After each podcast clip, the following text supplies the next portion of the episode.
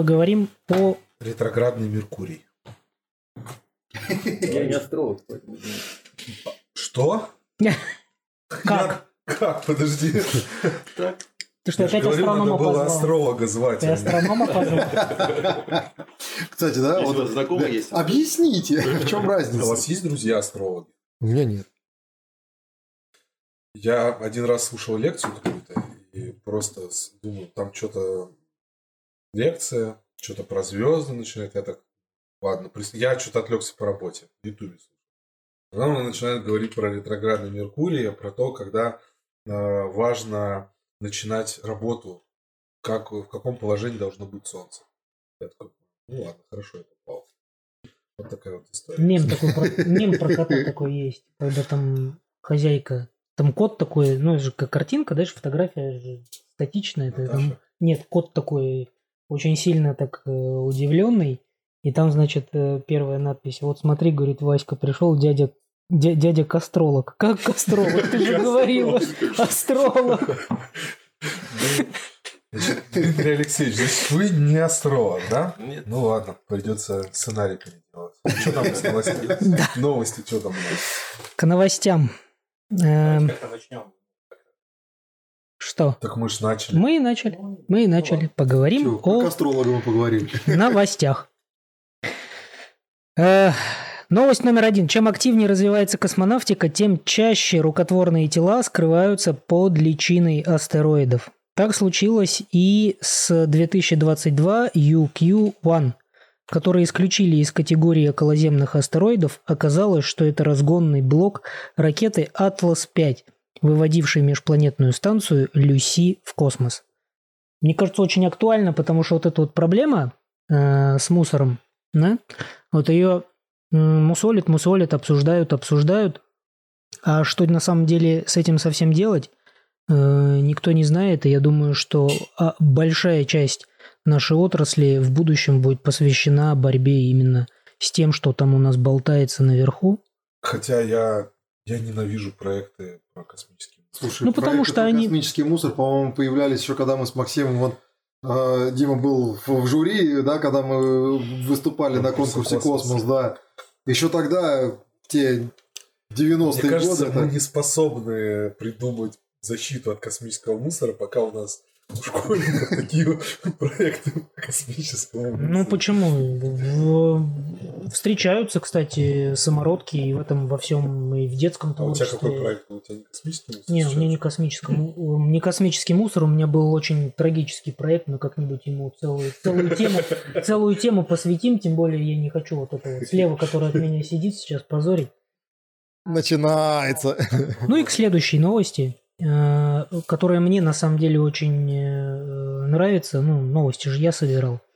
Э, Я просто увлекаюсь этой темой. Сейчас как раз про это и гов- поговорим. Относительно молодая американская компания Relevity Space, основанная в 2015 году инженерами аэрокосмической отрасли, бывшими сотрудниками Blue Origin и SpaceX, планирует изменить традиционный спо- способ создания ракет и построить фабрику 3D-печати на Марсе. Ну, в первую очередь, э, чем известна эта компания? Тем, что они уже э, практически, ну, процентов на 90, наверное, цикл э, производства своих ракет э, осуществляют с помощью 3D-печати. Я думаю, что 3D-печать, э, да и вообще, в принципе, это за 3D-печатью будущее, потому что, особенно в нашей отрасли, за 3D-печатью будущее, потому что будут э, не только космические корабли печатать, а вообще, в принципе, все. У меня вот вопрос по этой теме только один. Я сразу говорю, я здесь не специалист. Угу. Мы как-то с тобой тебя там спрашивал по поводу 3D-печати. Мгм. Вот любой ли материал может быть в 3D-печати? Сейчас делают эксперименты по поводу там биопринтеров, то, что вот Мгм. отправляли там на МКС, да, Мгм. и там э, всевозможные эти... Но вот все равно вот у меня есть четкое какое-то вот, вот понимание, что не каждый материал Угу. можно использовать в 3D-печати. И вполне вероятно, что в какие-то моменты ты не можешь просто взять там, ну, условно, напечатать, напечатать, например, там карбоновые, ну, углеродные там лопатки для Мгм. турбины реактивного двигателя. Э, Я тебе э, скину ссылочку. На самом деле, э, то, о чем ты говоришь, э, это не фантастика, это уже реалии. Э, лопатки, в том числе и части, в том числе реактивных двигателей, э, благополучно печатаются металлом. Но я бы хотел рассказать э, более интересный случай. И он касается, кстати, не только космоса, хотя в первую очередь он для космоса, но и вообще такой проблематики, как голод на Земле. Не секрет же, да, что э, мозгу вообще, э, в принципе, что мы засовываем в желудочно-кишечный тракт, ему абсолютно все равно. Ему главное извлекать из этого э, полезные, полезные микроэлементы. А вот, Как же вкусовые да, а вот рецепторы. нет, это вот как раз уже на другом уровне. Э, э, Это вот как раз задача 3D-печати. Ей захотелось. Да, это вот- это? Вот как раз задача 3D-печати и в том числе э, эксперименту по 3D-печати еды. И как ни странно, я не знаю, может быть, я сейчас всем испорчу аппетит, может быть, я сейчас всем испорчу будущее, но как э, ни странно, э, у нас на Земле очень много кого в виде белка, насекомых. Да. И э, как раз э, э, э, вот этим вот самым материалом, из которого будут... э, Подождите, подпишитесь, остановитесь, перестаньте есть, подпишитесь на наш канал. Продолжаем. Поставьте лайк, да, там. Э, Подписывайтесь на всех платформах, потому что мы есть не только на Ютубе, но еще и на всех остальных э, Так, подкаст-площадках. что там с насекомыми? Так вот, Кузнечики, э, значит, да, и, ну, вкусные. э, саранча, да, не, не, не секрет, что саранча наносит э, огромный ущерб э, в сельском Это хозяйству. такая месть саранче.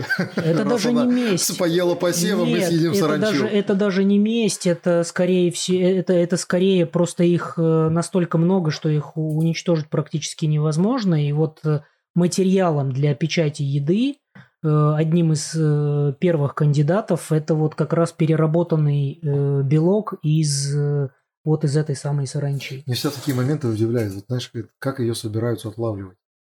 Ну, это очень просто на самом деле. Нет, а вот э, если, если заканчивать, да, вот эту вот тему, то э, я сказал, да, что организму, я немножко ошибся, не мозгу, а организму, ему, в принципе, все равно в каком виде вы доставляете э, эти э, полезные для него элементы. А вот мозгу, да, ему действительно важно. И вот как раз задача 3D-печати сделать так, чтобы вот эти вот самые э, во- вот этот вот самый материал, добытый из э- этих кузнечиков, э, в итоге э, 3D принтер мог это изобразить Но это в виде стейка, Это в виде- вспоминается фильм «Матрица», да, когда там вот это вот какую-то непонятную да. слизь да, выдавили. Да, да, да. У меня вопрос только да. один. Понимаешь, Мгм. вот тот же самый стейк, Мгм. мы с тобой были когда в командировке, помнишь, Да. да? Один человек приготовил стейк, вот лежат Да. два, два куска мяса, они абсолютно одинаковые на внешний вид, и у Да. тебя мозг радуется, слюна течет, ты Да. облизываешься, ешь один и прям, прям вкусно, Мгм. а ешь другой, 3D-печать вот с этим же не справится. Ну, ты знаешь, э, когда ты э, будешь там на каком-нибудь отдаленном э, от планеты Земля камне сидеть, там уже будет не до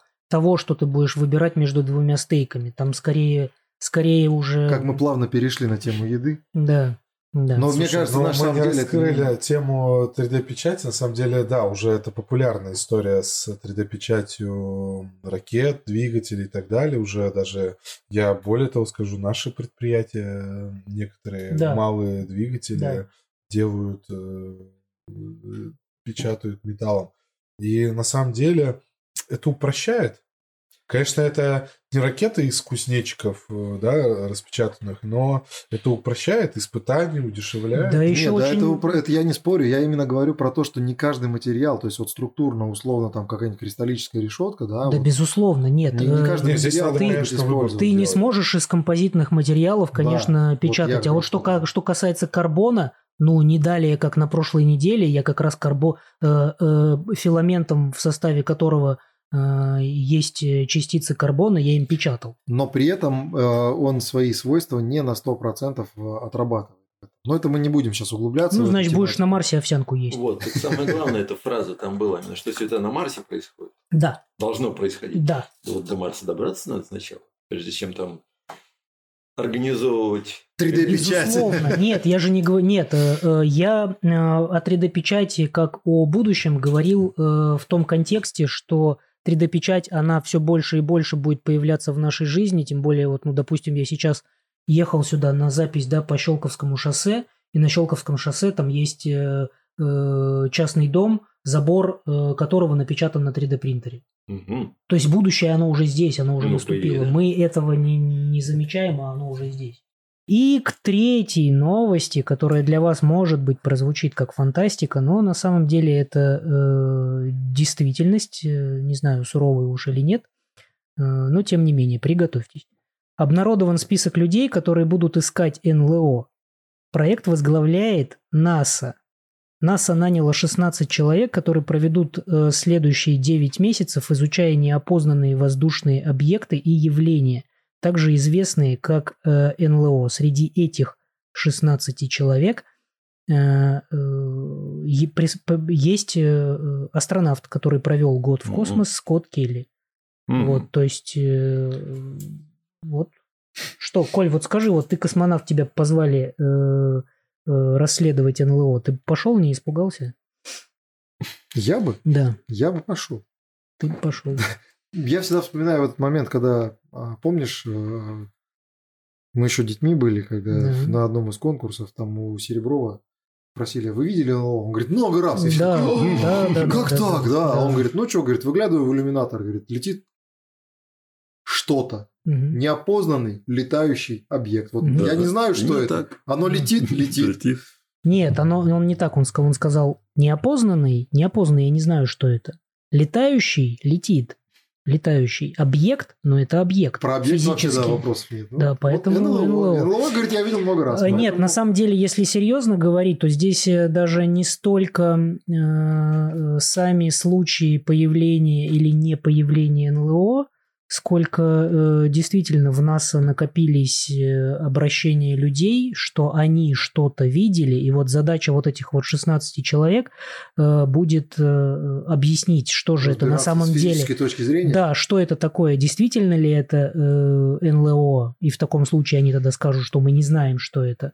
Э, или э, это что-то, что можно объяснить э, э, с научной точки зрения, потому что среди этих 16 человек очень много всяких ученых, даже океанограф есть. Я помню, как Дмитрий Алексеевич рассказывал историю, как э, какой-то там Новый год, и вы там э, показывали, вот все от- отмечают, и вы такие, ребята, сейчас полетит что-то в небе через там 3, 2, Ну да. смотрите, летит. И Там НЛО. международная Это НЛО. была станция «Мир». Международная космическая... А, мир, да? Это там? был станция «Мир». Ну, Вообще станция «Мир», э, если мы уж гов- заговорили про Серебровым, он э, всегда э, утверждал, что Международной космической станцией ее МКС изначально хотели назвать «Альфа». Было Ну, дело, Вроде да. того, что да, что это первое. И Серебров всегда по этому поводу высказывался, что первой Международной космической станцией является э, станция «Мир». Ну, в какой-то степени. Ну, по сути конечно. дела, да. Да, да. Вообще, если говорить исторически, первой международной космической станцией является Союз Аполлон. Союз Аполлон. Так и было прямо написано в газете. Мгм. Создана международная космическая станция. Мгм. Есть даже вот Мгм. скан. Ну вот, поэтому она, Ну, и наверное... на салютах были по интеркосмосу посетители разных стран. Да, поэтому она не альфа э, в А просто итоге, и это- даже не бета, и даже не гамма. Я думаю, на Безусловно. самом деле уже э, нас, кстати, в комментариях укоряют периодически, что мы слишком поздно представляем нашу, наших гостей.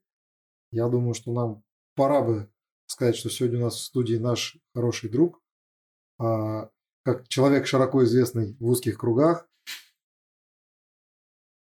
Дим, вот астро кто?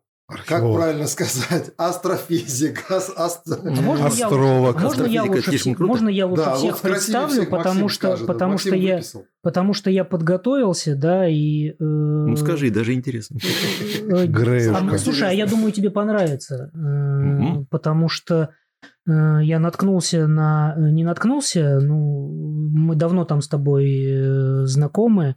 Одна из первых, э, наверное, даже не в Рунете, а вообще, в принципе, в интернете социальная сеть. Сеть в ЖЖ, все мы оттуда выросли. Вот М. мне нравится, что ты про себя сам написал. Живу в Мгм. Москве, работаю в области космонавтики, отсюда и интересы. Пишу статьи, читаю лекции, фотографирую. Ну да, Это ты? я. Вот, И точка Греюшка. Греюшка, да. А, Ну вот скажи, э, Так, Дим. мы Да, представим. давай представь. А, Дима. Дима. Дима, Дима. Ну ты начал? Давай, Коля. Дмитрий Гулютин сегодня у нас в гостях. Очень приятно. Нам как тоже приятно очень нам. приятно, что ты Давайте скажем, э, ну, я, мне, у меня язык не поворачивается, я всегда его Дмитрия Алексеевича называл. Это Не э, Греюшка. только что Греюшка. Ну, Греюшка, ну, Греюшка – это Греюшка. Да. Вот, Это из лагеря. это... из- московского планетария. Да, об этом мы еще отдельно поговорим. Да, а, воспитанник э, московского планетария, да? Ну, это слишком тоже не точно, но, в принципе, с планетарием связан. Это раз. Дальше. Сотрудник, э, выпускник э, Московского авиационного технологического института имени Циолковского. это два. А, Сотрудник, ну, Хруничева, ГКНПЦ имени Хру- имени Да. Хруничева. КБ «Салют», который сейчас носит имя Владимира Михайловича Месищева. Про свою экскурсоводскую деятельность. Музей космонавтики, добавить. Центр авиации и космонавтики. Это все вот, э, Космонавтика. Архе- Центр космонавтика авиации, павильон «Космос» ВДНХ. да. И это все В общем, приходите, если, если захотите увидеть э, воочию хорошего человека, который много знает э, то, о чем он говорит, И ответит на все вопросы по космонавтике, по истории космонавтики и астрономии. можете прийти Будем сказать, стараться. нам нужен экскурсовод, вот Дмитрий Гулютин. Который был в трех слонах, пожалуйста. Вот этого дайте. Да, Позовите. кодовое слово «Три слона и черепахи». Да. Если Но вы это, но, это, подойдете... но это не промокод. Это не провокация, скидку Это так чисто. Дим, э, Да. э, вот э, я очень много про тебя знаю и хочу, чтобы не меньше про тебя знали те, кто смотрит наш подкаст. Скажи, пожалуйста, вот э, ты закончил э, вуз. Мгм. Э, Скажи, пожалуйста, ты в него э, попал как-то целенаправленно? То есть ты хотел э, именно в этот вуз, потому что он Циолковского, потому что он связан с космонавтикой или как? Расскажи, почему. Ну, безусловно, э, тема, которая меня увлекала, вот, и я хотел именно в этом направлении, ну, где мои или мати, еще был вопрос, ну, так сказать, э, у меня отец учился в МАТИ, в общем, как бы он сказал, «И- иди, там будет интересно. Мгм. Ну вот я пошел этим путем. И, разумеется, э, образ Константина Эдуардовича Циолковского для меня не просто так. Это действительно человек, э, о котором можно говорить очень много. Мгм. Вот, э, который стал основоположником теоретической космонавтики, в общем-то, вывел да, мир фактически Ну в да. космос. Да? Мгм. Вот, поэтому я очень гордился, что наш Мгм. вуз носит его имя. Мгм. Скажи, пожалуйста, а ты помнишь тот момент, э, когда э, ты понял, что космонавтика это то, э, чему ты хочешь э, посвятить свою жизнь? Ой, это на самом деле совсем непростой вопрос, потому что Мгм. сколько я себя помню, столько я, в общем-то, и хотел этим заниматься. Мгм. Тем, что связано с небом. Мгм. Когда первый раз, ну, то есть, э, начал уже непосредственно заниматься, что это было? Это был дворец пионеров, и там, или ты книжки Нет, читал? книжки читал, Мгм. безусловно, да. Смотрел на небо. Мгм. Мы э, жили в деревне, Мгм. хотя эта деревня сейчас это о- один из ну, таких, что называется, самых городских районов Москвы. Сейчас там э, метро построили. Деревня Раменки. Мгм. Метро сейчас Раменки. Да. Вот. Но это современнейший район. Вот, а что-то там была деревня, настоящие деревянные дома. Вот об этом, в общем, как бы мало кто даже и знает. Мгм. Но было там, разумеется, там вот выходил и смотрел на небо, на Луну. Тогда А тебя, а тебя больше, было. Тебя больше Читал. прельщал, прельщала все-таки вот техническая часть. Ну, мы тебя знаем, это больше такая вот подводка для зрителей. М. Все-таки что тебе больше э, в теме космонавтики больше нравилось? Техника или космическая философия? Ну, наверное, тогда в первую очередь, конечно, техника э, нравилась. философии потом уже пришел в более сказать, э, старшем возрасте. Ну вот, а техника не могла не интересовать, потому что об этом тогда говорили, об этом писали. Э, я помню, например, э, это осталось в памяти, как я смотрел в программе «Время» высадку первого экипажа на Луну Нила Армстронга, Эдвина Олдрина это было показано, вот поэтому Э, кто-то говорит, что нас ничего не показывали. Да показали. Показали, своими, своими глазами видел. Ну, разумеется, это не сказали. Сколько Пер, было? Первая новость была. Э, так, вскользь пробежала, в, да. В, в, в, в конце было сказано, но это было. А это сколько тебе помню. лет было тогда? Ну, сколько мне было лет? Четыре года. Четыре года. И это так вот врезалось в память. Да. И это, наверное, вот если я, я вот представляю, то есть это вот 69-й э, год, да, да. Это, это, это, наверное, казалось настолько фантастикой, что даже, да, да, да, даже сейчас это вообразить очень трудно, что человек э, ходит где-то, кроме Земли.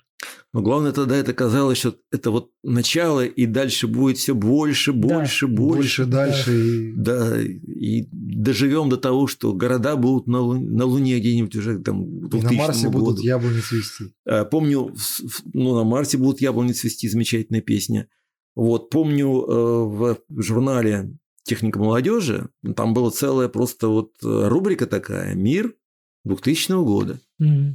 И там вот э, описывали, каким будет будущее. Казалось, так далеко.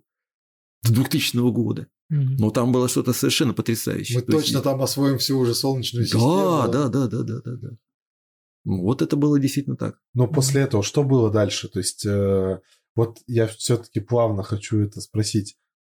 Планетарий когда появился в жизни? Планетарий, к сожалению, появился поздно, уже когда я э, закончил школу. Mm-hmm. Вот. Э, просто, что называется, набрел. Ну, планетарий для меня э, важным был, конечно, сказать, зданием. Но когда я там первый раз оказался, еще совсем в детском возрасте, планетарий мне не понравился. В том плане, что мы попали на э, лекцию, которая никак меня не задела. Вот. А Потом... Извини, перебью. После этого ты решил, что я буду читать лекции про Лучше. звезды такие, что они будут цеплять всех. Ну, я читал, читал книжки. Мне книжки нравились больше. Вот. А потом как-то раз уже более старшем возрасте тоже попал в планетарий с двоюродным братом. Приезжал, э, учился в Горьком в военном училище. Вот. Пошли в планетарий. Но я к тому времени уже столько знал, что мне уже, в принципе, было уже было неинтересно. Вот. А в 82 году э, я туда просто набрел, и открыта была астрономическая площадка, как мы называли, астроплощадка. И там я нашел людей, кружковцев московского планетария. И вот тут началось... Это, это вот то, что на крыше э, с, с телескопом, да, вот то, что вечерние... Ну, там не на крыше, это была просто площадка там как крыльцо при, такое, при планетарии. Да. Ага. Вот там стояла обсерватория, я зашел туда, и мы сразу, как говорится, вот с первых фраз нашли друг друга. И, в общем, как бы... До сих пор. До сих пор, да.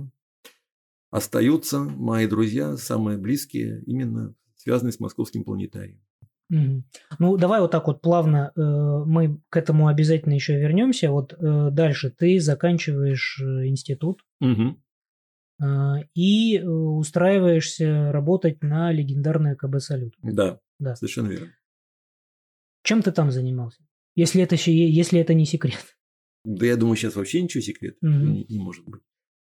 А, на самом деле занимался тремя вещами. Вот за 15 лет, сколько я там работал, сначала занимался в испытательном отделе, угу.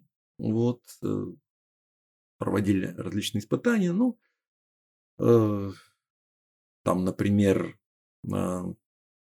пиропатроны, вот, испытывали для открытия там головных обтекателей.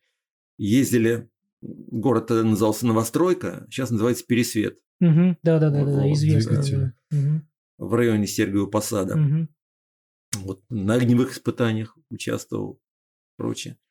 Вот, потом попал в конструкторский отдел. Мгм.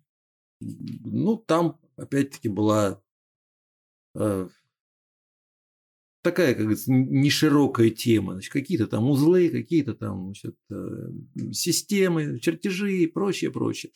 Но то, что меня очень сильно в, в этом плане не устраивало, то, что задашь вопрос, а вот, э, собственно, вот я делаю вот это. А для чего? А тебе зачем? Тебе дали, ты делай, и все. И казалось бы, вот это, так все будет продолжаться. Мгм. Но потом я познакомился совершенно с удивительным человеком. Я попал на э, конференцию. По-моему, это было в Синемаше. Вот.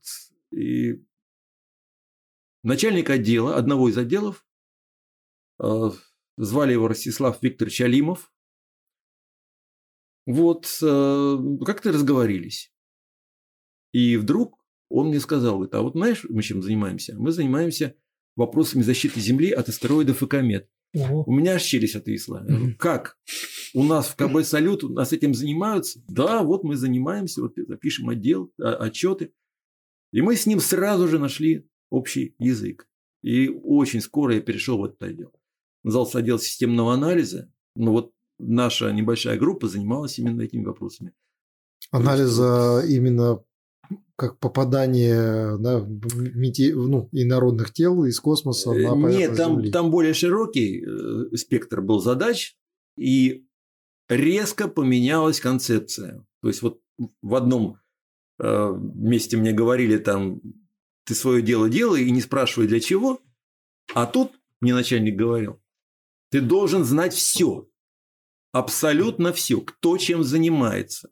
Каждое предприятие у нас за рубежом.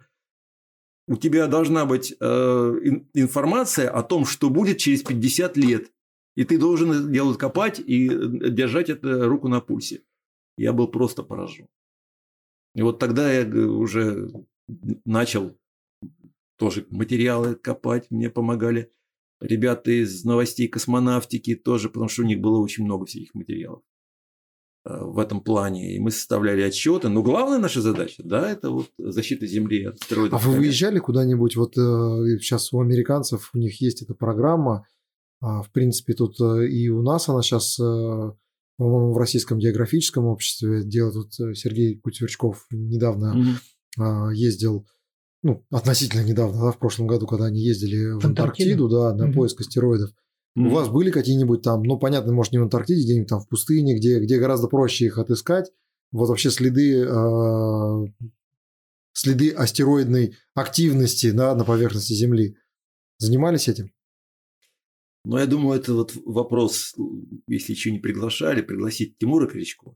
Мгм. Он вам Это расскажет да. про, про это тысячу раз лучше, потому что он вот э, из экспедиции в экспедицию этим делом занимается. Мгм. Нет, мы не выезжали такие, но э, я участвовал в различных международных конгрессах, в э, различных э, конференциях международного характера в Санкт-Петербурге, в городе Снежинске, это наш федеральный ядерный центр. В Евпатории проходили такие э, события, мероприятия. И, то есть мы на острие, что называется, проблемы были. А, Раз вы были на острие проблемы, можно я сейчас вот один вопрос? Меня вот давно мучает. Тунгусский метеорит. Ой, это ты копнул сейчас. Слушай, это... Ну, я просто понимаю, что Дима точно этот вопрос прорабатывал, но, но- но не может быть Что такого, это такое? Да, Что это такое? То есть прилетело действительно Ну, какое-то э, какое тело такое, что, что влупилось так серьезно. Просто я могу пояснить вопрос, почему так, Так глубоко поясни. копнул. Поясни. Потому что, ну, теорий разных э, вокруг этого события ходит полно. И я просто то, что сейчас рассказываешь, раз вы занимались там этой проблематикой, я уверен, Да. что это так или иначе где-то всплывало, раз особенно в, в тематике астероидной опасности Земли, она же ну, не на ровном месте появилась. Да? То есть то есть э, все эти теории, что динозавры вымерли из-за падения метеорита, да, вот тут Ну, это- и есть достаточно э, серьезное основание считать так. Вот расскажи, пожалуйста, что ты знаешь про Что это, динозавры умерли, а мы после Тунгусского метеорита нет. а мы нет. Ну, во-первых, Тунгусский метеорит, э, то, правильно сказать, тунгусское явление или тунгусское тело, вот так вот, чтобы, что называется, не обозначать его. А, но это достаточно слабенький удар по сравнению с тем, что было 65 миллионов лет тому назад с динозаврами. Вот, а, это... ну, короче, все, закрыли а, вопрос. Я скажу так. Э, удар по тайге... Эй, вселенная, можно было бы посильнее. Что тут? Не надо, не надо посильнее. В общем, это было, что называется, предупреждение, чтобы понимали. Чтобы появился в КБ «Салют» вот тот отдел. Вообще, да, у меня вопрос, почему это, в КБ «Салют»? Такое дело. Не, на самом деле и в СНИМАШ тоже такое было дело. Потом выяснилось, и мы тоже с ними, как говорится, взаимодействовали. В общем, и... ну, мы, отошли, мы отошли от темы. Да, Подождите, да, да, не отвлекайте. Дайте так вот, значит, да, по, по поводу э, тунгусского явления. А, во-первых, э, что, что там значит, произошло, и сами последствия, да? Это вывал леса на э, трех площадях Москвы внутри МКАДа. Если представить себе. То есть таких три, три МКАДа таких, да? Да, да, да, да, да. Вот если взять вот все это вместе. Вот. А по значит, некоторым данным объект был 55 метров. 55 метров? Да, размеры. Ну, подожди, ну тогда получается, что 55 метров – это 55 а, метров то, что долетело до поверхности, или это то, что вошло в атмосферу? Это то, что вошло в атмосферу.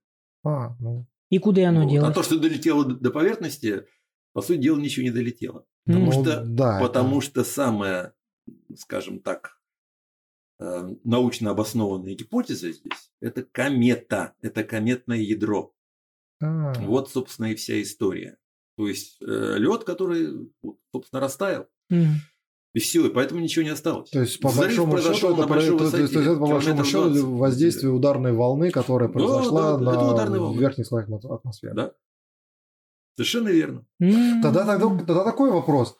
А вот 55 метров. Если бы это была железная или каменная глыба, какой бы ущерб земле... То есть, я сейчас подведу по-другому, вас задам. А, какого размера болванка нанесет земле такой непоправимый ущерб и вред, что мы превратимся в динозавров? Или что Коля начнет охотиться на меня, или я на него. Ну вот по некоторым данным, опять-таки, вот если вспоминаете значит, наши отчеты, по-моему, не буду врать, но, по-моему, 350 метров – это диаметр объекта, который вызовет на а, Земле аналог ядерной зимы. 350 метров. метров. По всей а, Земле? По всей Земле. Ядерная зима – это э, пыль, которая поднимется в небо, которая закроет э, Солнце, ну, и, нам, сути, и, мы, и мы все замерзнем. И поэтому начнется падение температуры на всей планете глобально. То есть это уже будет не просто ледниковый период, 350. а 350. Слушай, ну 350 да. метров на самом-то деле, ну... Это дофига. Это дофига, Но... если так подумать. А с другой стороны, размер станции нашей взять, то есть, ну, 2, 2, 2 МКС, да, вот так вот.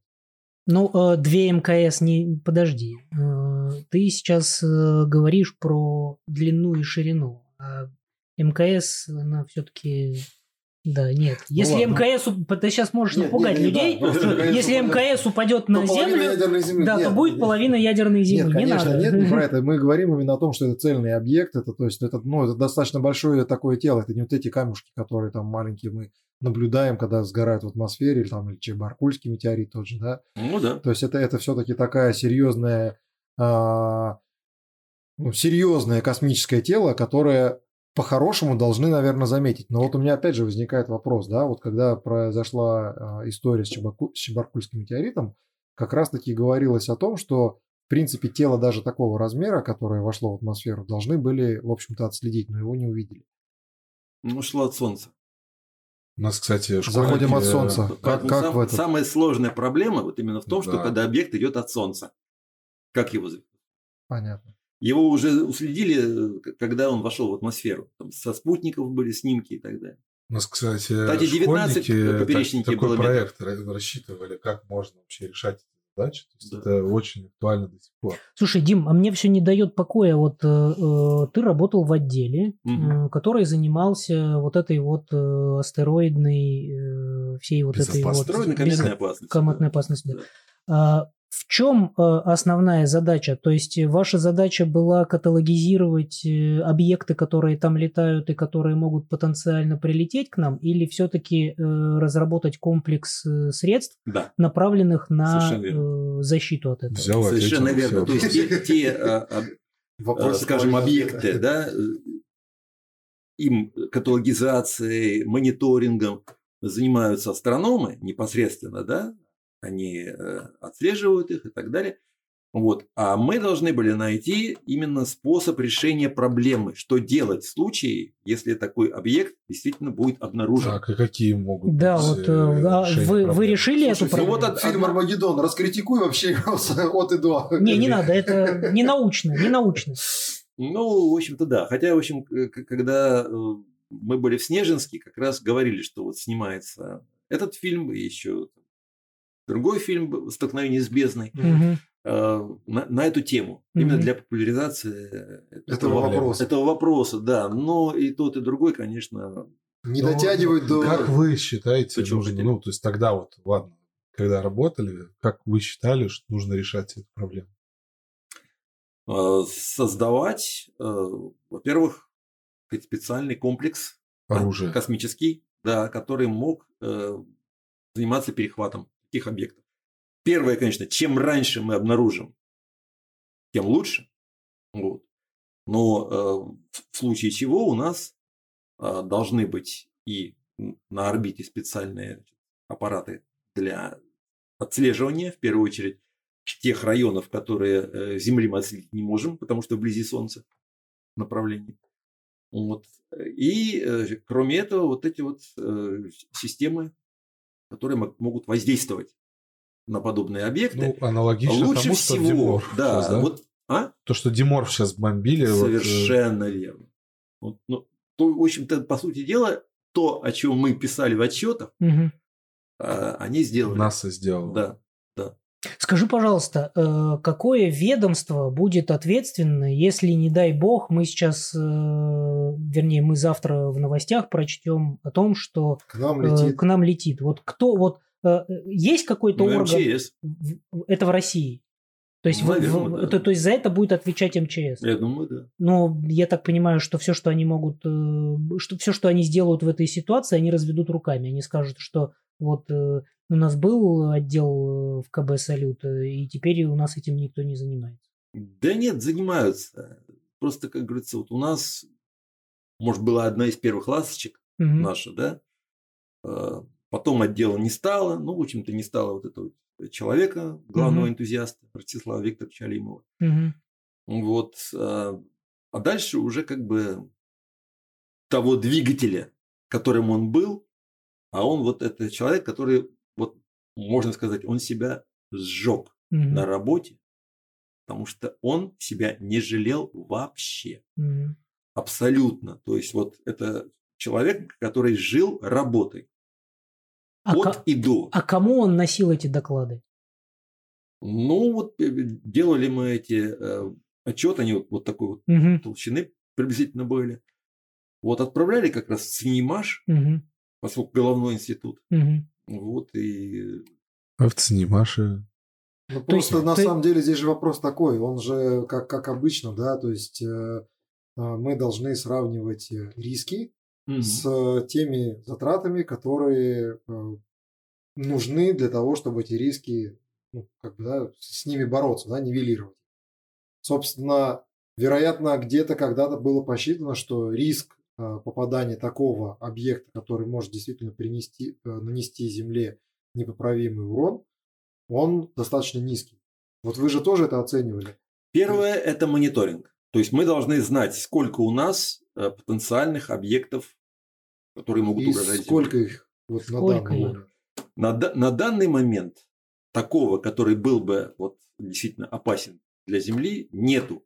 Есть разные степени вероятности. Фух, такая вы тури- продолжаете, да, это отслеживать сейчас? Вот, Ну, то в есть, принципе, да, это ни, ни для кого не секрет. Есть туринская шкала специальная, вот, разработанная по э, тому, чтобы понимать, насколько опасен объект, а там учитывается и размеры его, э, и, в общем-то, учитывается, собственно, как он, какая Ну, орбита, там, энергия. вот, да, энергия, да, удара, вот насколько он может быть опасен. Но э, вот один из них, из, из этих таких объектов, наверное, все про них слышали, про него слышали, Апофис, Мгм. астероид Апофис. Вот. Но э, опять-таки, вроде бы как на данный момент сказать, что это действительно в потенциале очень опасный объект, тоже нельзя. Потому Вот. что по вероятности все-таки есть вероятность, что может прилететь, но и Да, не стопроцентно. безусловно. Тут э, возник еще один э, серьезный вопрос. Мы э, видим объект, мы готовы по нему ударить, а мы не знаем, что это за объект, что он из себя представляет. Может, это к нам хотят прилететь Ты вернулся к теме НЛО, да? Нет, мы- все красиво, я про другое. Мы в прошлом, мы в прошлой передаче, мы в прошлой передаче, Очень мало знаем. в прошлой передаче говорили о том, что это могут лететь к нам э, тихоходки целые колонии, а мы их уничтожим. Ну да.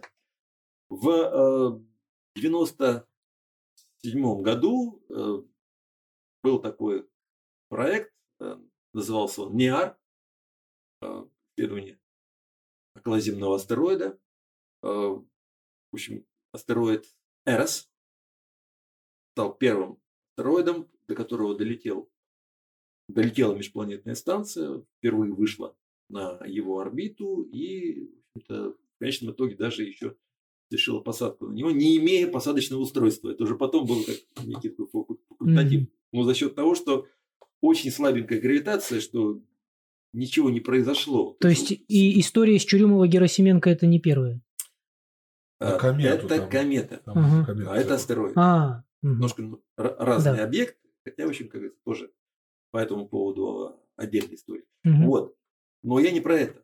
Вот э, пока э, станция, американская станция, он- она летела до точки, где она будет работать с астероидом Эрос, был пролет через главный пояс астероидов вблизи астероида Матильда. Он порядка э, 50 километров в поперечнике.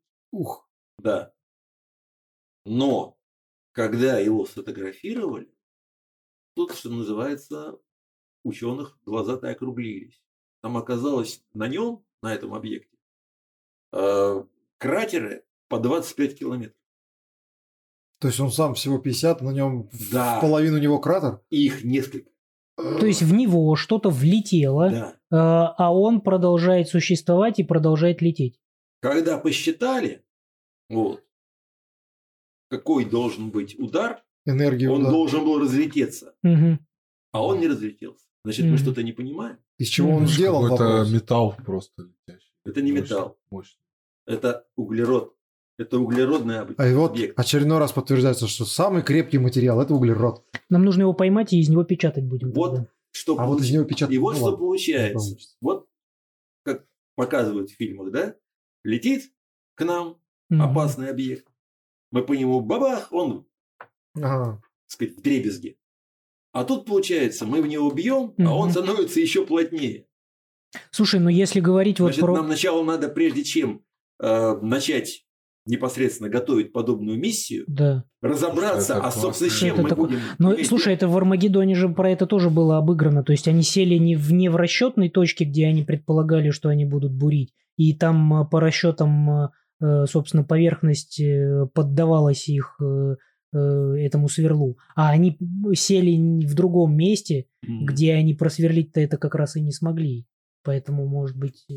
э, Ну, как-то они это обыграли, но по большому счету действительно интересный момент получается. То есть, а, грубо говоря, а, создали мы, э, ну вот, да, сравнили, что да, вот есть опасность, да, есть риск, есть э, там какая-то сумма средств, мы сопоставили, что окей, мы можем это потратить, сделали какую-то систему космической защиты, а потом оказалось, что по большому счету она бесполезна, потому что мы не знаем, с чем мы имеем дело. Вот. И поэтому стал другой вопрос на первый план. То сначала надо исследовать. Как можно больше провести исследований разных На различных. объектов, чтобы понять, какие они бывают, все их разнообразие. И вот тогда появился очень интересный проект, э, который, в общем-то, пока еще не реализован, но это было бы, конечно, очень красиво. Вот. Идея такая. Ну, все знают, что э, периодически Земля проходит через метеорные потоки. Да, да. Вот. Все их любят очень там, кто увлекается наблюдать э, в определенные Персеиды, периоды например, времени, да. да. Ну или желание загадывать. Желание Да, загадывать. да, да, да, да. 12 августа да, Мгм, звездный дождь Персеид. мгм. Вот. А, И ученые, астрономы, исследуя эти потоки, выяснили, что в, среди мелких объектов встречаются достаточно крупные, так называемые декаметровые метеороиды. То есть, что это такое?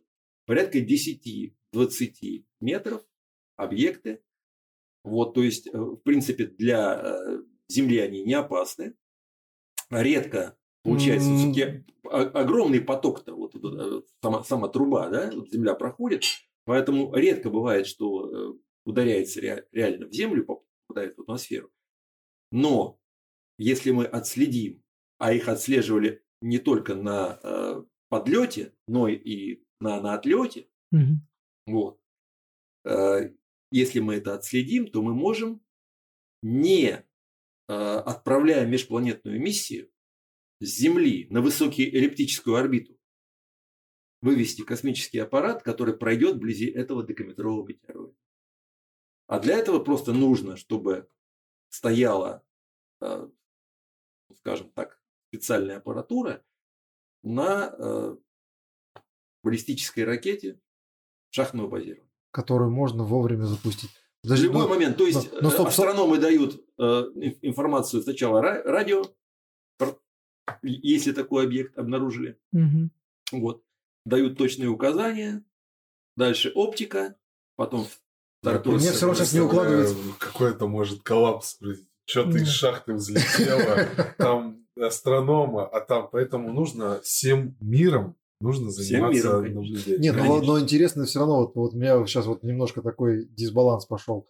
А, Тунгусское событие 55 метров. Тут, говорим, дек- декаметровые, не опасны для Земли. Но как бы если это попадет по Земле, все равно шарахнет и хорошо. Ну, вот Ядерной это зимы не наступит, говорю. но будет очень серьезно. А так как у нас сейчас плотность заселения все равно в некоторых местах такова, что там, принципе, э, незаселенных районов нет, то это уже имеет такую, ну, потенциальную очень серьезную угрозу и социальную в том числе.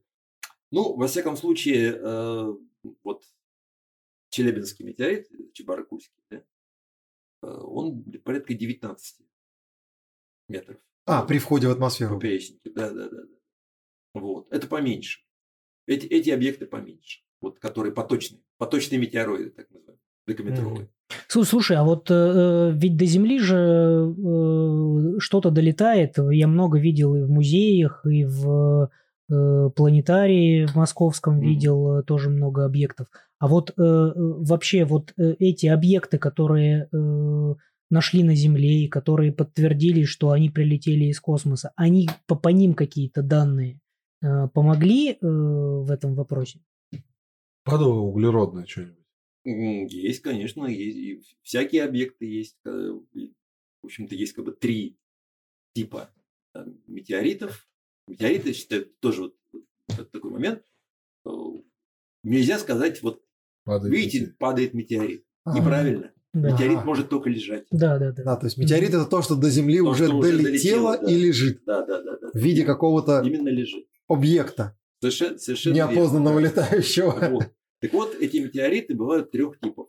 Это каменные, железокаменные и железные. Мгм. Основные три типа. Ну, их там больше, там всяких еще градаций. Вот. Но вот основные такие. Вот и все. А железные они действительно из железа или это ка- что-то... Это железо почти чистое, с небольшим, э, небольшой примесью никеля. Такое же, как, как, как у нас на Земле. В том-то все дело, что по э, химическому анализу можно четко сказать, что это метеорит. М, У нас таких самородков нет. мгм, То есть такого Да. металла у нас на Земле нет. мгм. Вот у нас... Вибраниум. Только хотел сказать. Уникальный Это в материал. Ваканде. Вот этот год, год у нас э, был юбилей 12 февраля.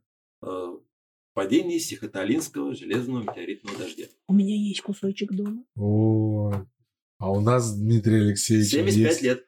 прекрасная история с этим же метеоритом Мгм. связана. История э, паромная переправа Порт Крым, Порт Кавказ, когда нас с Дмитрием Алексеевичем повязали с этим э, кусочком метеорита. Э, Почему? Ну, как сказать, Это песня. Вы его Это нашли? Вы его нашли, этот метеорит? Или Нет, нет, нет, нет. Я его привез в экспедицию. э, чтобы археологическую. детям, да. да, показать, рассказать. Вот космический гость. А документы про него не взял. А мы даже в мыслях не держали. Сколько, сколько раз ездил, а Короче, тут вдруг вот получилось. А это что, Там они... такая история. Вначале повязали меня. То есть э, у меня нашли черепицу, которую мне э, начальник экспедиции подарил, а она типа там у меня пол сумки занимала. они- Здоровая такая А это граница, ну там граница с Украиной. И получается, пограничники как бы решили, вау, ну-ка давай все вещи вытряхивать, что это такое? Ну, увидели, что там подписано, что это, ладно. А вон эти двое с тобой, и там Дмитрий Алексеевич, Саша Марафон, ну, я такой, ну, типа, ну, со мной, они видно, что они меня ждут. И давай, э, Саша убежал на автобус, он все нормально прошел. Дмитрий Алексеевич это проверяет, выкладывает, он что гремит? Проходит через металлоискатель, Дмитрий Алексеевич гремит, вроде все снял. А он такой, достает камушек, они такие, камушек гремит. Что это такое? А Дмитрий Алексеевич даже вообще, ну, как бы, он даже мысли не было, что это триггер будет. Ну, да это метеорит, ребят. Как там сполошились? Дмитрия Алексеевича увели, меня оставили, я там сижу, Дмитрий Алексеевич трубку не берет. Расскажи концовку. Ну, э, как говорится, э, ребят молодые русские, а надо написать вот этот самый э, протокол на украинском. И вот они там, как же они мучились там. И вот написали, обнаружили два шматка метеориту. Нет, а объект неземне, неземного походжения, предположительно, да, шматок метеорита, короче. Слушай, а э, почему такой интерес? Они имеют какую-то ценность метеориты или, или что? Я не знаю, какая там... Мне сказали, что просто какой-то попался въедливый начальник вот этой вот группы. Мгм, Ну, бог с ними. А вот э, они действительно имеют какую-то ценность, эти метеориты, или нет? Ну, как это, Скажем не- так, неземное вещество. Другое дело, что Сих- Сихоталинский достаточно распространенный. Мгм. Вот. Есть э, очень такие редкие там, объекты. А это такой, ну вот и действительно, у кого в коллекции нет. Вот, вот, кстати, да, вот возник сразу вопрос. Есть ли такие коллекционеры метеоритов, которые собирают... э, Сколько угодно. И то есть, вот, то есть есть такие вот, ну, не знаю, там, площадки, где они между собой там пытаются ими там обмениваться, перекупать и все. Ну, обмениваться я не слышал, а вот да. Как продают. нумизматы, вот такая, да? Вот, на- например, да, э, ка- каждую весну проходит под Москвой так называемый астрономический фестиваль Астрофест. Там Ну, всегда можно купить метеорит. Причем Слушай, от людей, которые как бы этим занимаются профессионально. Ага. Это То не есть это надо- обманщики. Понял, Максим, задачу. Надо собраться в экспедицию, набрать мешок метеоритов и поехать на Поехали, Астрофест. хоть завтра. У меня э, вопрос. А э, легко вообще специалистами или не специалистами определяется, что э, вот это обычный камушек, а вот это э, вещество межзвездное? Ну, в принципе, есть вот э, уже такие зубры, вот типа нашего Тимура, Тимур который, да, он уже э, обнаружит. У И него, у него уже в глаз строен Да, да, специальный да, да, рентген, да, По он сразу железному, скажет. по железному, ну там в принципе, Ну, ну, наверное, по- на- наверное, наверное, даже я вижу, потому что, ну, он такой весь оплавлен. А, а каменный как? А каменные тоже у них есть э, определенные маркеры, которые показывают, что вот это, скорее всего, может быть метеорит. Это на глаз или какой-то химический анализ нужно провести? Ну, если точно, только химический анализ. М. То есть собираются, иногда, грубо иногда говоря, в этих... даже э, разрезают, потому что Ага. там есть специальная, как говорится, кристаллическая решетка, которая э, на Земле невозможно э, как. вот, получить. То есть, грубо говоря, вот а, вышла Там экспедиция- нету, Ну там да. все это. вот. То есть вышла экспедиция, находят что-то, что вот визуально может напоминать, они это собирают как образцы и потом проводят вот исследование, анализ, что действительно это и- и- иноземные И- тела, есть еще, гости из еще один, космоса. скажем так, еще одна хитрость. Э, можно попробовать вот среди многих там ка- камешков На Да? вкус. хватит Магнит. Даже каменные метеориты магнитятся. Слабо, но магнит. Мгм. Это очень важный момент. Мгм. Поэтому, когда там вот поиск метеориты идут, э, таким как бы шестом, А, на конце которого да, есть магнитик. Мгм. Уже, да. Дим, скажи, пожалуйста, вот на таких объектах, понятно, что они там проходят через плотные слои атмосферы, да, там до этого они там летают э, в безжизненном вообще пространстве. Э, были ли случаи, когда находили, э, ну вот прям явные признаки жизни?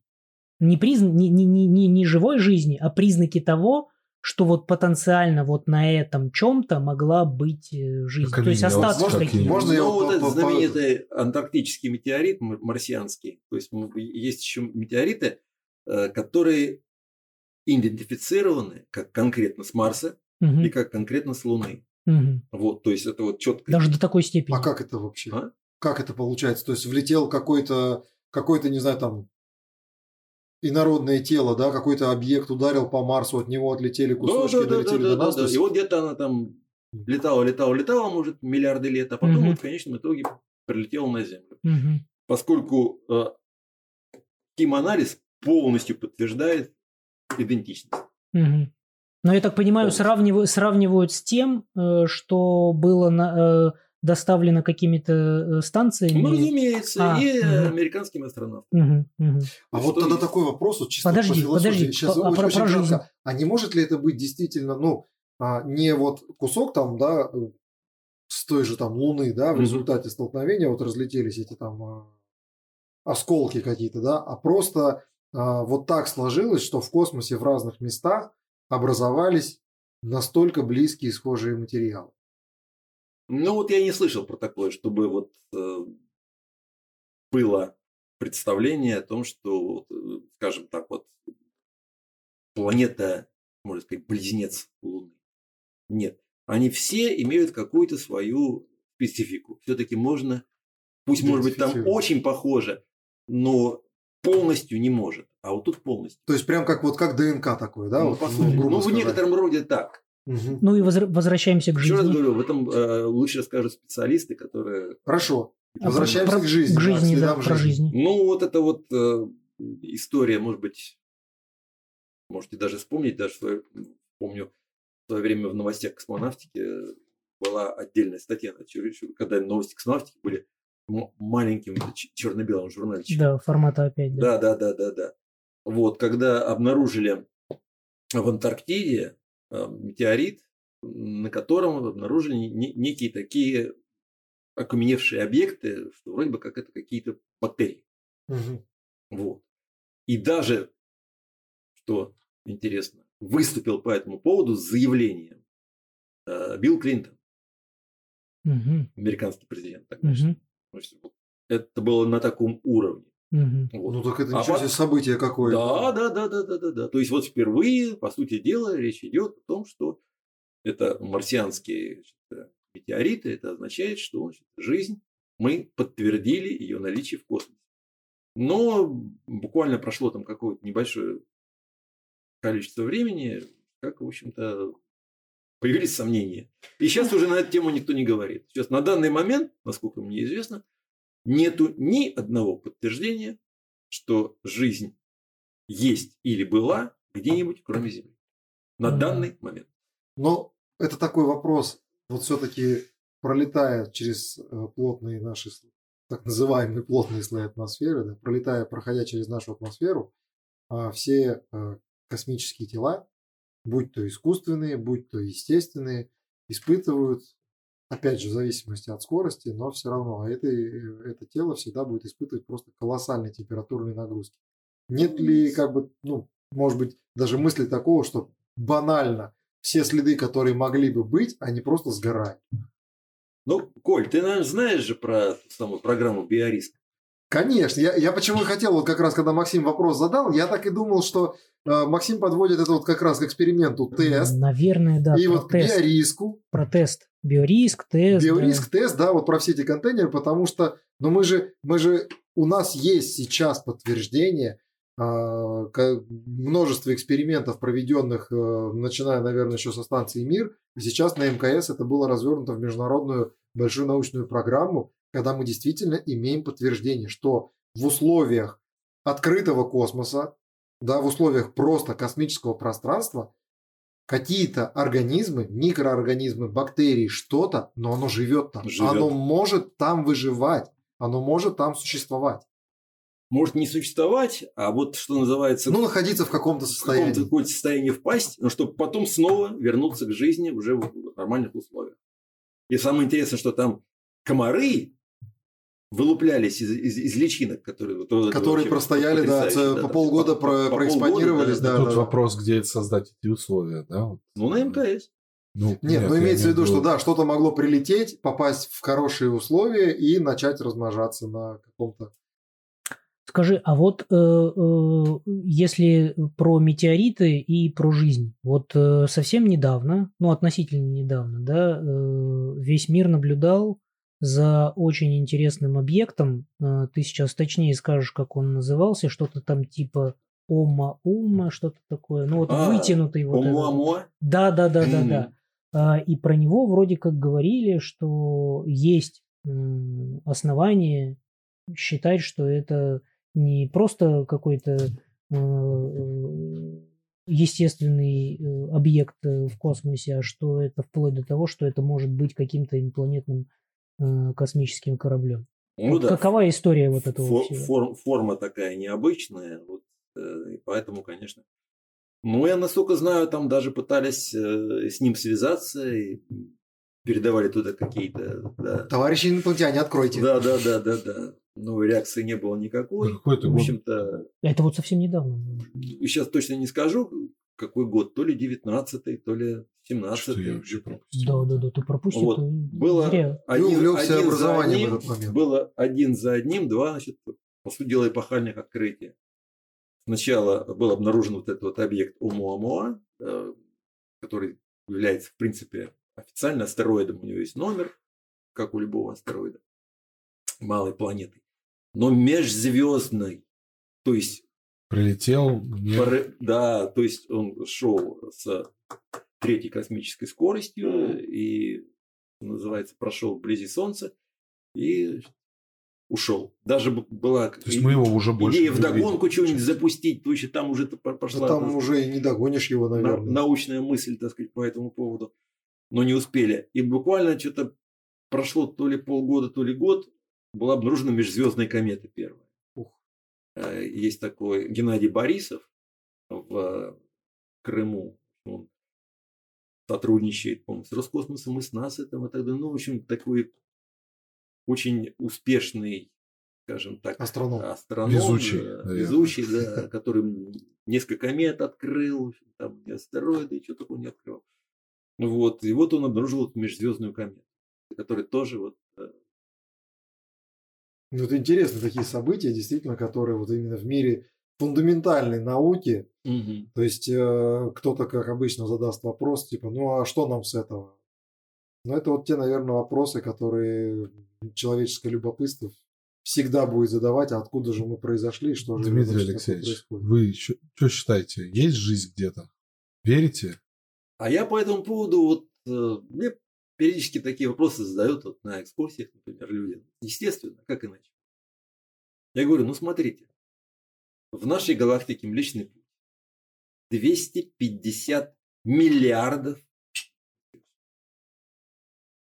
То есть число впечатляющее. Мгм. Да.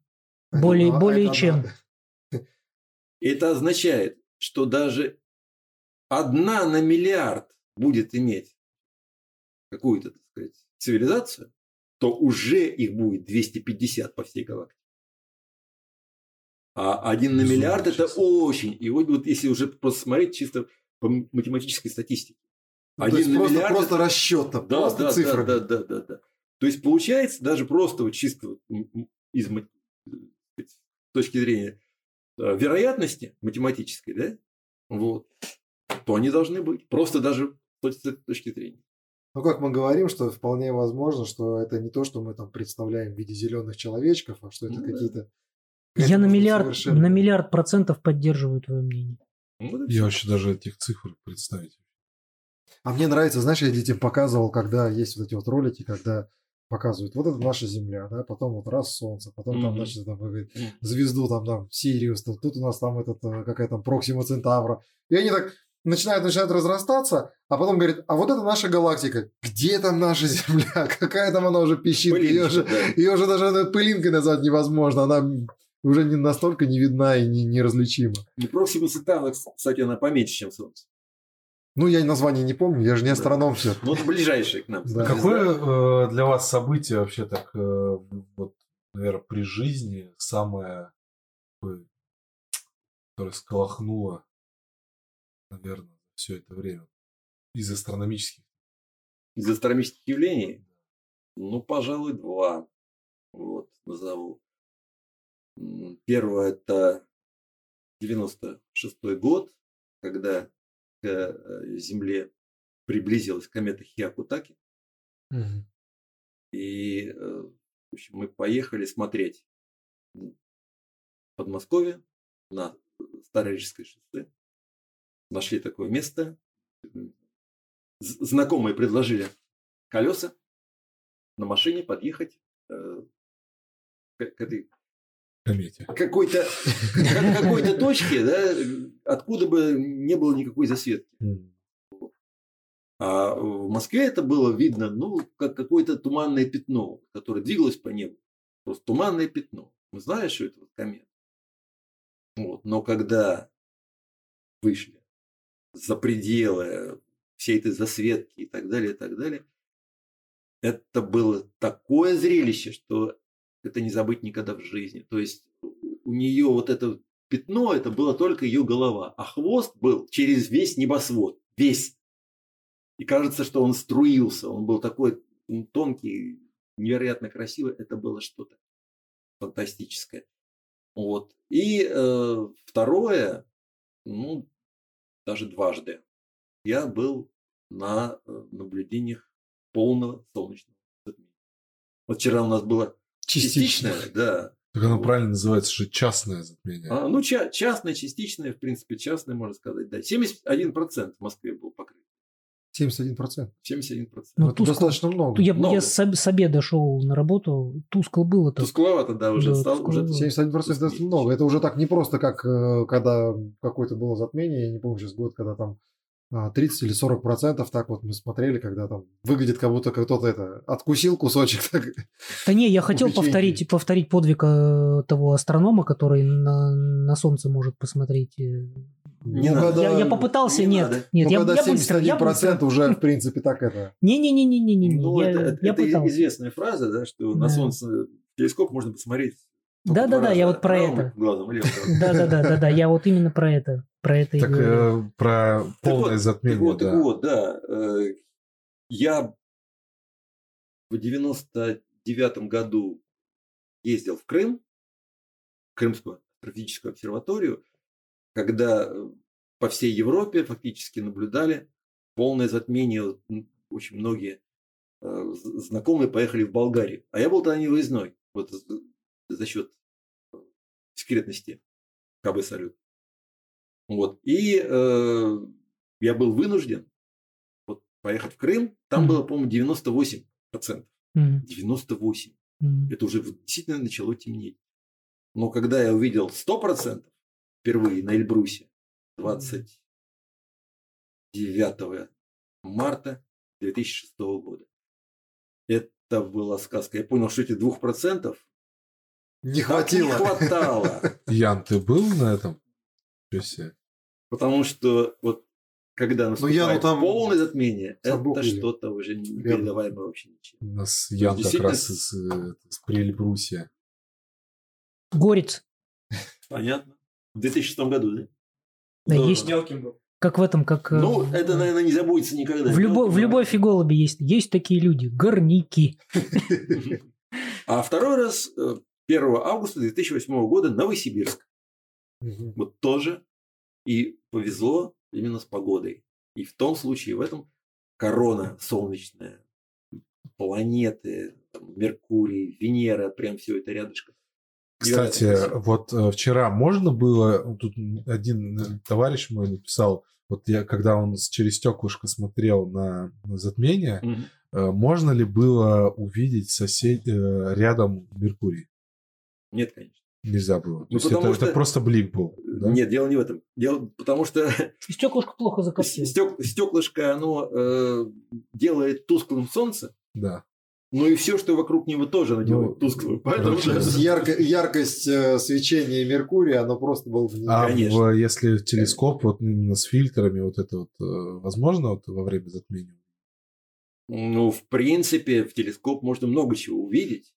Вот. Э, в телескоп мы в Московском планетарии неоднократно наблюдали Венеру среди бела дня, когда Солнце село во всей своей яркости.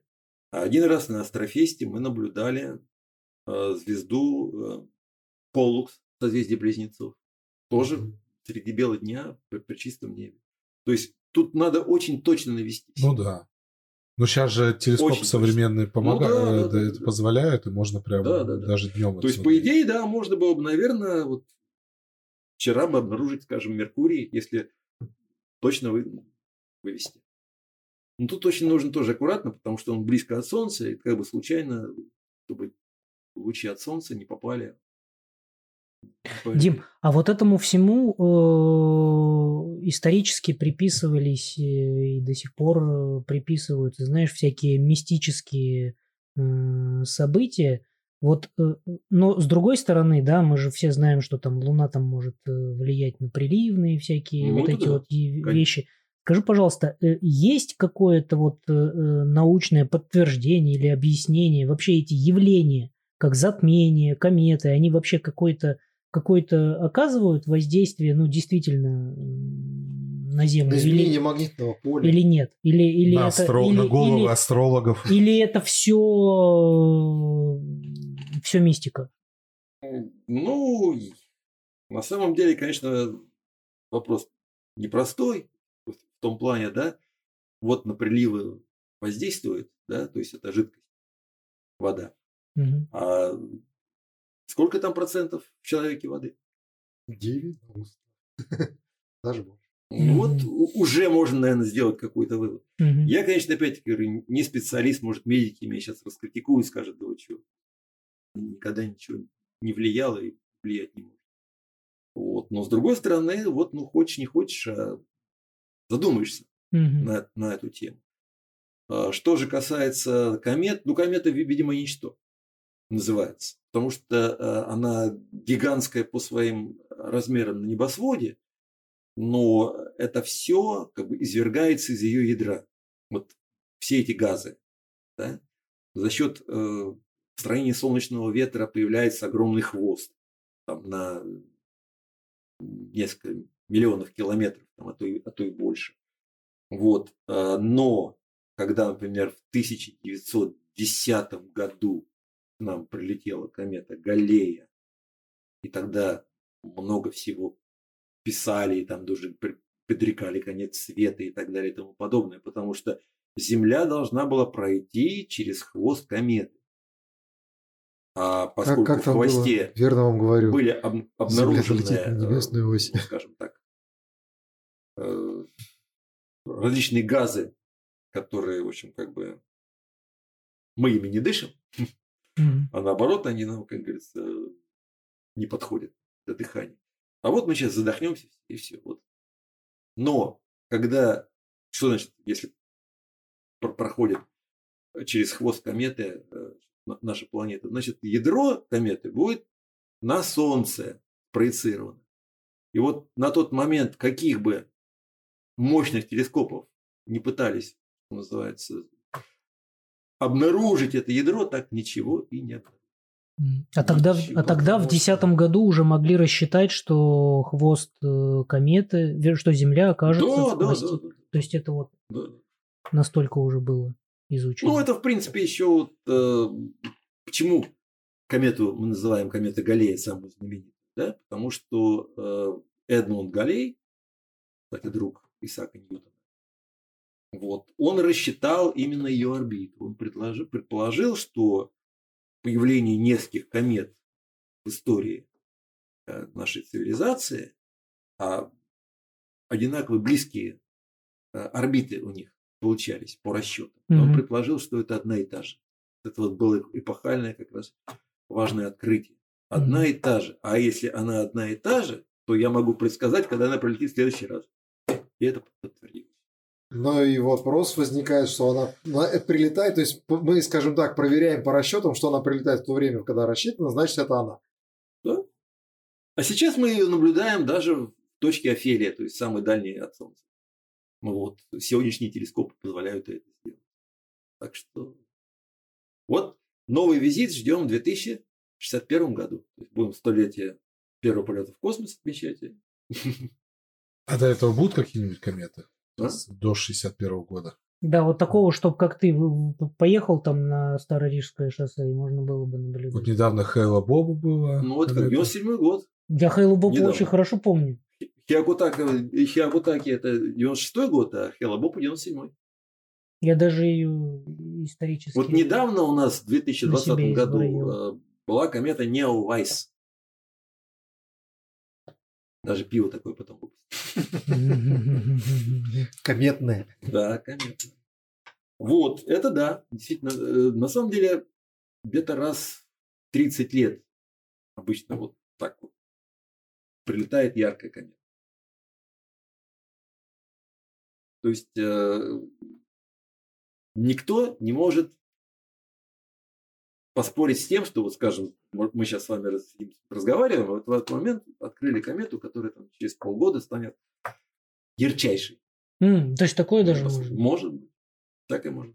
То есть это вот не так, что вот мы прям вот точно знаем, у нас вот столько комет, э, они тогда-то прилетают, а тут бац. Они и... очень издалека летят. Вот чем проблема. Mm. Вот. Вокруг нашей Солнечной системы, пока это гипотеза, но достаточно обоснованной гипотезы, имеется некое облако Оорта. Это э, гигантский резервуар кометных ядер.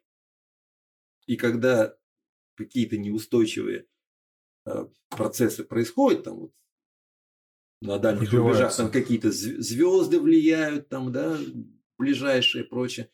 И вот э, они теряют как бы устойчивость там и начинают двигаться к Солнцу. Ну так вот, скажем. А, все зависит от того, какого размера. Вот комета Хейла Бопа была очень больших размеров ее ядро, порядка 20, по километров. Это редко бывает. Но комета Хейла Бопа в некотором роде нам не повезло, потому что она была за Солнцем. И была такой яркой.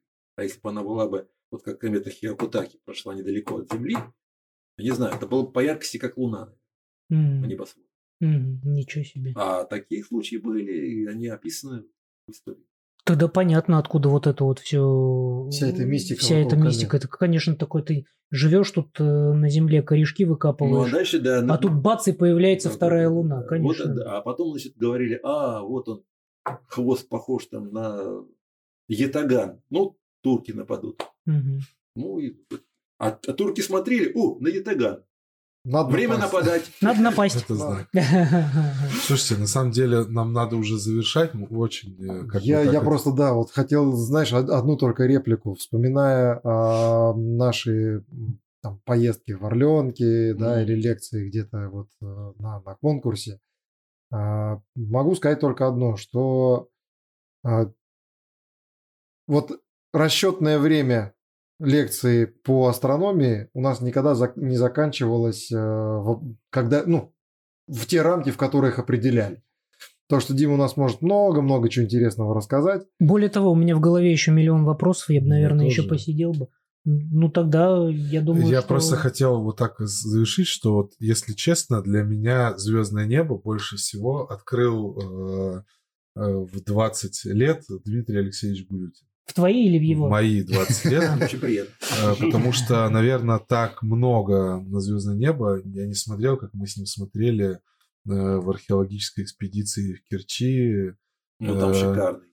Там я, такое а небо. я все время вспоминаю вот эти лекции. Мне очень запало по поводу э, астрономических символов Нового года. Это mm. шикарно. То есть я Я думаю, что нам нужно будет обязательно повторить. Повторить вторую серию Ну, однозначно. Потому что э, вот вы, вы про, про свое, да, а я свое. Для меня э, Дима это не просто Дима, это еще и Грей. Мы эту тему еще не раскрыли. Это и конкурсы Космос, это и Серебров. Поэтому я думаю, что у нас еще миллион не рассказанных вопросов. Поэтому, Дим, приходи к нам еще. Спасибо.